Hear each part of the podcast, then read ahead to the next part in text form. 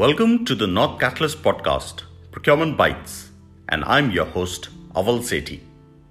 Today, I'm going to share thoughts on creating value. Managers who adopt a mindset to create value hold the key to becoming truly successful leaders, says a professor at the Harvard Business School.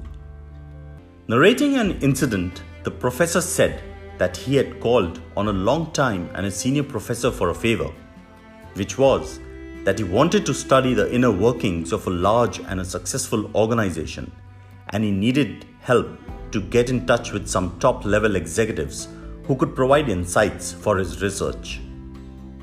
Later, post his research, the professor asked how he could pay back the favor. The senior professor put his arm around his colleague's shoulder and said, You don't owe me anything. This is the way we do things here. Just pay it forward. I will never forget that, says the professor. That incident had such a huge influence on me. It's an example of what he calls value creating behavior, doing a favor for the good of the organization without expecting anything in return. He argues that managers who adopt a value creating mindset hold the key to becoming truly successful leaders. After all, Business is a team sport. It's soccer, not golf. Nobody plays by themselves and wins in business. You will never succeed until you become a good team player, somebody who thinks about other people and checks their motivations at the door. In general, value creators work cooperatively with others to make the corporate pie bigger for all, whereas value claimers, on the other hand, focus on taking more of the pie for themselves like a thief steals for personal gains. The business world is filled with value claimers, and this all for me attitude becomes apparent in a variety of ways.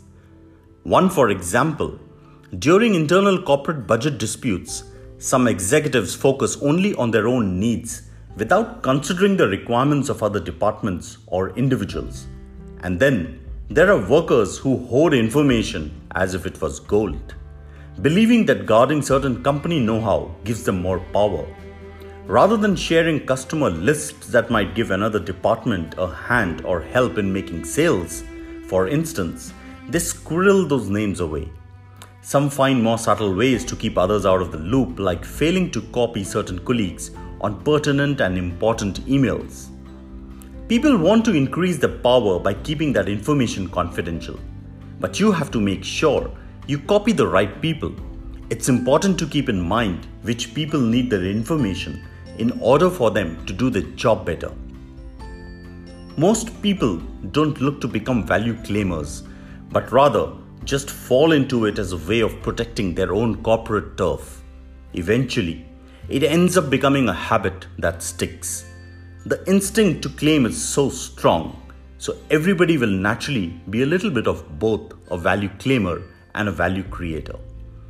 But an executive can actively choose to be a value creator, someone who always looks for the win win, leaving enough room for both sides to benefit from a deal without feeling the need to swipe every last penny. Sometimes you have to give up something you want. It's a very hard thing to do, and no one is ever going to be perfect at it. But if you make it your goal to be a value creator, then it becomes an instinct it becomes the lens you have on things and it becomes easier. It's clarifying, and if you can focus on that, it is the way to win. One way to be a good value creator is to give your co workers credit where credit is due. The need to appear smart can lead managers to cast blame on others for missteps or to claim an employee's idea as their own when speaking before their bosses or the boards the kind of thing that can be terribly demotivating to the person who had the idea originally. It's actually a tragedy when that happens. Somebody is trying to claim value, but in doing so, the person has destroyed a value for the company by demotivating an employee. Everybody loses. Having a staff member receive credit for good ideas not only makes the employee feel valued and motivates him or her to come up with better ideas in the future, but also makes the leader look good. The purpose of business is simple and well defined it's to make the world a better place, to create value.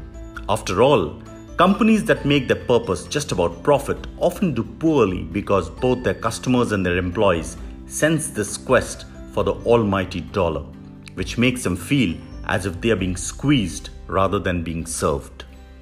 The way to be a successful company is to think how do we produce this at better costs? Or how do we make this more valuable for our customers? The profits obviously follow from all of that. Three reasons executives should give great consideration to become value creators. Firstly, what goes around comes around. Executives shouldn't look to create value only because they hope to receive a favor or other rewards in return. That's a very transactional, a short term approach. That doesn't work well in companies, and similarly, it doesn't work well in marriages too. Imagine if you and your spouse wanted something in return for every little thing you did, and you had to make sure every single thing was even. My God, how would you even achieve that? But when you extend yourself in a way that creates value for a co worker and for the company as a whole, many times a good portion of the pie will come back to you. Rewards in the form of greater compensation, promotions, or other benefits are often dealt to those who create value within their companies. Secondly, it is the safest route. It may feel risky to give others credit, particularly when you may be worried that no one will do the same for you, but you will actually feel safer and less anxious by doing the right thing. It's much safer to be a team player others will like you, and ultimately, you will be happier. And thirdly, people who are bad sports in the business world eventually stand out. It's not a fun life. The biggest predictor of happiness in life is good relationships. If you have really good relationships, you have really good friends. You have people who have your back, who believe in you, who really respect you, and you feel the same way about others. If you have that in your life, it's very hard not to be happy. If you don't have that, it's impossible to be happy. Keep tuning in for new episodes and keep listening. This is your host, Aval Sethi.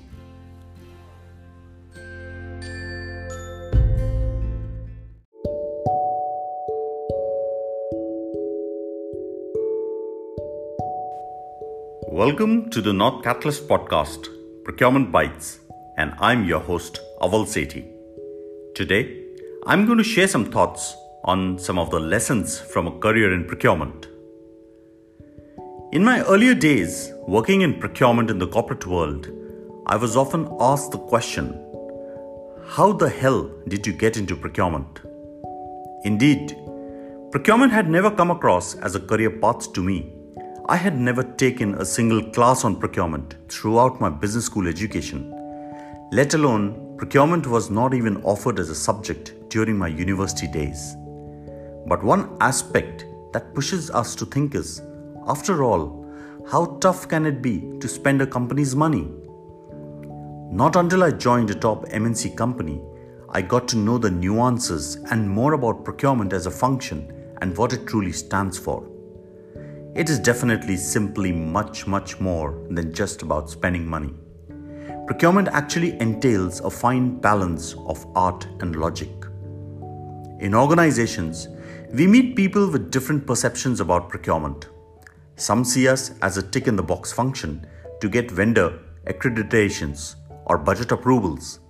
Those with slightly more advanced mindsets would engage procurement earlier to select vendors or negotiate lower prices.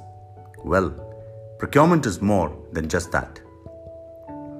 If I were to use an analogy to explain how procurement should be placed within an organization, I'd say procurement acts as a bridge. It connects internal business needs to the external world.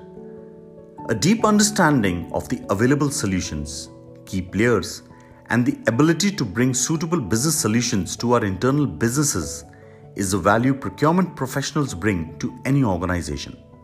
And that is not easy.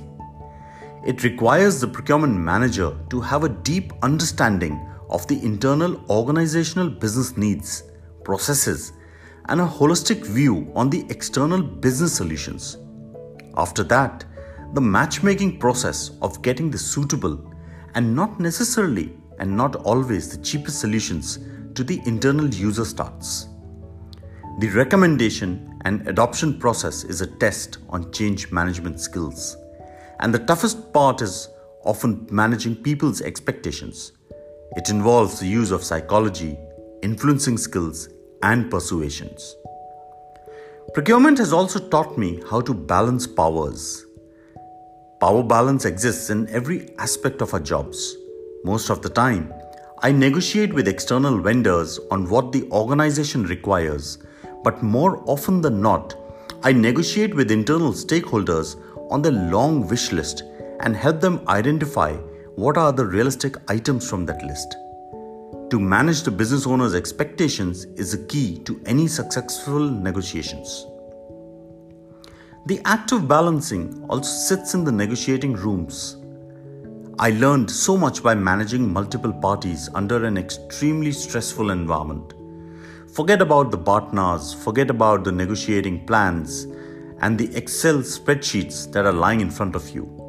When human behaviors do not go according to plan, leveraging on your emotional quotient to manage both parties' expectations often gets the job done most effectively. And if you look at it at the end of it all, procurement is actually a sales job. In every deal I've been through, I would have to sell to my suppliers on why I deserve that competitive price amongst all their other customers who might have bigger budgets, more recognizable brands, or a bigger team to support the projects. Resource is limited and competition is fierce. If I cannot demonstrate my ability to add value to the supplier's current position, I will surely not get the best deals. The process involves identifying the uniqueness of your own company and presenting the value that could be put on the table to the potential suppliers. Of all the excellent procurement professionals I've seen, they're almost 100% good salespeople too. Keep tuning in for new episodes and keep listening.